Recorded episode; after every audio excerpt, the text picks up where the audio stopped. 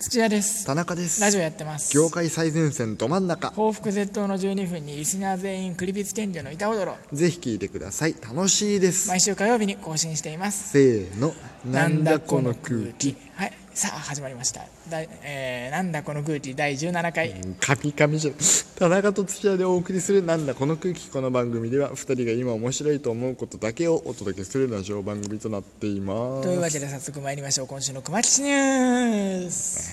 わーってなってんのかなみんないやーなってるよもうのみかなんなこれ待ってんだから俺だけですかヒーってなってんのいやみんなこれ待ってみるんなそうだよみんおかしいおかしい一般ではない反応俺をがし非てる国民なのそうだよ2週に1回熊吉に関するニュースをお届けするこのコーナー、なおこのコーナーだけ報道番組です今更今する恥ずかしげもなくこうパクりますよねいやいいものは取り入れていかないとえー説明するとこれはハライチのターンの冒頭の岩井がいる今週の「ネゴちゃんニュース」のパクリですパクリじゃありませんじゃあ何ですかパクリじゃありませんなんか言えよこれは熊吉ニュースです意味わかんねえよあの後の工程が一層不可解だよあとその間なんだよではコーナーに戻ります、えー今年ももう1ヶ月が過ぎ2月を迎えましたが2月生まれの人はあれらしいですね何ですか、 2月生まれの人はあの熊吉さんになるらしいですもうね笑っちゃってる じゃんあれでも12星座に熊口座なんてありましたっけあるらしいですよいやないからだから、今月生まれた赤ちゃんや今月誕生日を迎える皆さんはもれなく熊吉座ということですね。漏れねえんだいや漏れないですでね。も星座占いは今週熊口座は何位なんですかもちろん1位です。あそれは嬉しいなめでたいラッキーアイテムは最強の石です。なんだその石ちょっと期待して損したわ なんだその石熊吉ストのみんななら分かりますよ ね。ななんですか熊吉ストってなん熊吉を愛する者たちでもす。うわけわかんないことばっかりじゃないですかもう早く本題入ってくださいさあじゃあ参りましょう今週の熊吉ニュース熊吉の友達金太郎ツイッターを始める何金太郎そうです金太郎ですまた新しいのが出てきたいや今までもいたよ動画見てないの見てないわそんな忙しいのそんなに暇じゃないのあそうそんな忙しい田中君ほっといて1月14日熊吉の友達金太郎がツイッターアカウントを開設、初投稿は口癖の「緊張する」でし口た癖があるんだその後も緊張「緊張する」と柱に隠れ動画を投稿あのえモノマネですかあそうですそうなんだアカウント開設からまだ1週間も経ちませんが総ツイート数は200さっき確認したら7ですおねーさらにフォロワーは、えーさっき確認したらに6200人を超えてましたねえー、ちょっと普通にフォロワー数だけすごくないですかいやフォロワーすごいねものすごいですよねいやさっきさリハの段階で熊吉のフォロワー数も確認したけどさ、4万3000人いたよね普通にちょっとインフルエンサーですやばいよねフワちゃんの次に来るぜ多分もうやばいなすごいいやそんなにすごいとはすごいですねねえまあじゃあ早速こうトークコーナーこうトークコーナーに参りましょうびっかくりして噛んじゃってねえびっくりしたよ熊吉のフォロワー数に、で今週のトークテーマはね、同期のさくらとまだ結婚できない男を踏まえた身の上話会社に属せない一人で家にいたくて悪いかっていう感じですね、えー同期のさくらを前半で、えー後半ではまだ結婚できない男を踏まえた身の上話をしたいと思います、うん身の上話ですか、はい身の上話ってこれなんすかアホやなあんた身の上の話やがないやなんで急に関西弁なのミニモニ知らないの関係ある知らない世し代だわよくわかんないけいどや田中さん見ましたさあの結婚できない男とさくらあの結婚できない男はほんとチラ見ぐらいでしたけど、同期のさくらは毎週お父さんが涙流しながら見てるのを一緒に見てました毎週い本当に毎週泣いてたやまあじゃあ同期のさくらの話を先にするとねあのあらすじとかちょっとご自分で確認してくそうだですさいねウィキとかでね調べてくださ、はいい、はいで、まあ、ジャンルでいうとヒューマンドラマなんですねああそうなのいつも話してるコメディってわけじゃないんですまあね、ね僕はね何でも見るんですよ、何でも見るんですでねもまあ、これを踏まえた身の上話なんですけど、まあ、精神論的な話でね、僕はねこのドラマがね面白かったかどうか分かんないんですよちょっと分かんないっていうのはそれつまらなかったってことですかそういうことじゃないんだけど、ん主人公に共感できすぎて、ん面白いというよりは分かるっていうような感覚が強くああなるほどねとそれでドラマ見てたわけだそうそうそうパズルなら完成する形は決まってるじゃないですかまあそうどういうところに共感したんですかまあね、あらすじを見てもらえば分かる通り、主人公さくらは忖度できない性あー格そでうねですねいわゆる空気読むみたいなことができないんですよ、あとしないんですね会社に属するのはやっぱ向いてないですよね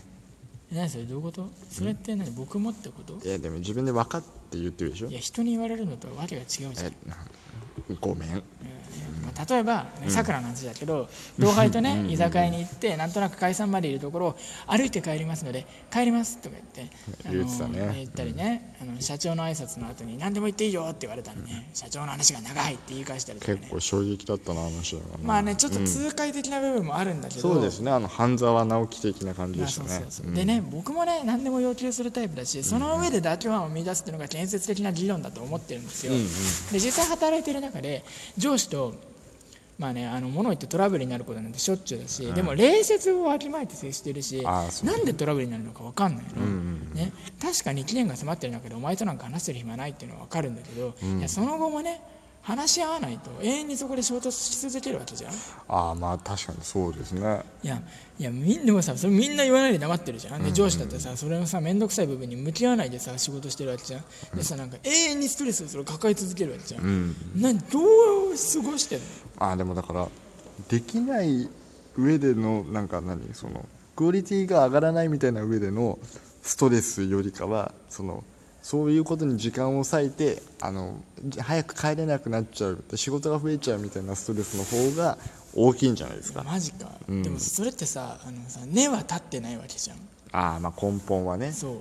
う、なしかもさ僕とか仕事を好きなことを仕事にしたいタイプだから、仕事をする上で自分を殺すって矛盾なのよ、ああ確かにまあまあそれそれがしたくてやってるわけですからね大人になれってことか、なんか諦めちゃったな、うんま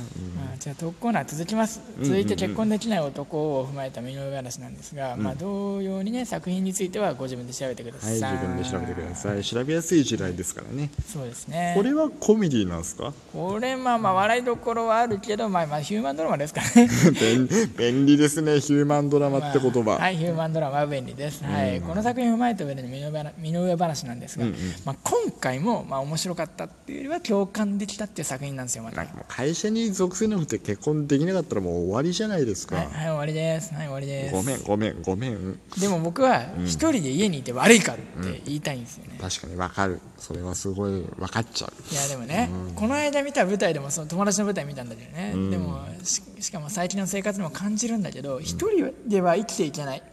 これはね分かる、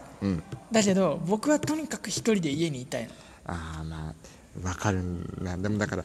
日曜日とかあ荷物落ちた、大丈夫日曜日とかあのフルで一日空いてる日ってもう予定入れるとしても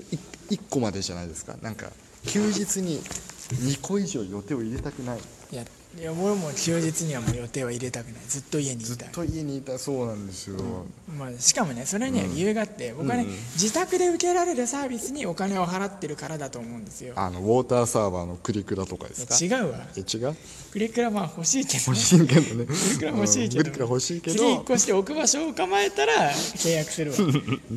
うんでまあ、いつも話してるネットフリックスとかねそういう、あの映像のサブスクリプション系とか、まあ、パソコンも充実してるし、スマートスピーカーもあるしテレビもあるし、ね、一人で家にいる方があの全ての時間を自分の使いたいようにさばけるわけだ確かに誰かのこと考えなくていいですもんねそうそうそうそうそ本う当にまあそれはねあの登山グッズとかにねお金をかけてる人はね、家にいないとかね誰かとって思うかもしれないけど、ね家にいないことが生理とかね誰かということが健康的とかねやめてほしい確かにそれは本当にそうですねだって対人のストレスがあれで引きこもっちゃうよりかはずっと家にいての方が同じ家にいるでも健康的なわけだからだったらもともと家にいて好きなことやってる方が絶対精神的には充実してますよねあと別に引きこもってるわけじゃないしねああそれはそう外には出るじゃん、ね、別に学校とか仕事とかには行ってるしそうそうなんかあれですよね他のやらなきゃ外に出なきゃいけないことは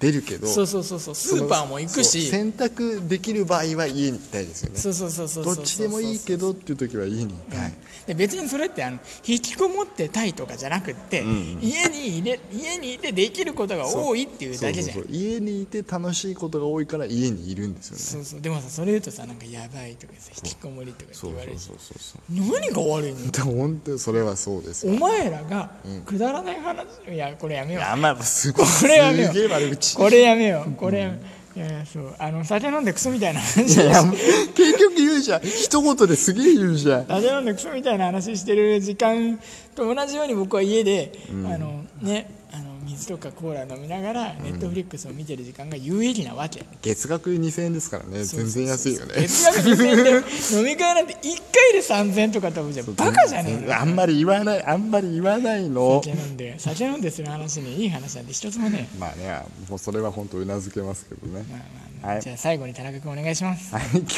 紹介した作品「同期の桜」は Hulu でまだ結婚できない男は Hulu と Amazon プライムビデオで見れますはい、投稿コーナー以上です。残念ながら、ああ、残念ながら時間の関係でお便りを読むことができませんでした。ちゃんと言い直すんだよリスナーの皆さん、すいまねいつも来てないですからせん。いや、ごめんね。ラジオネーム、斎藤和美さん、田中のマー君さん、わしの顔がでかいからやさん。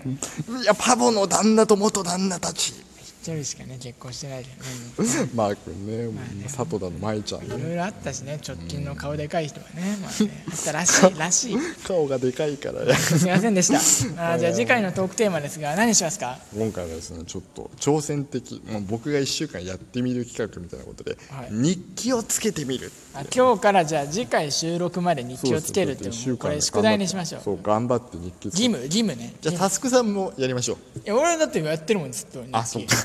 じゃあ僕がやります僕もじゃあやるわやっても何どうする持ってくる持ってくんのやなん持っだけてどくると嫌です ねやってい内容を抜粋して持ってこようそうあのそうそうそう、ん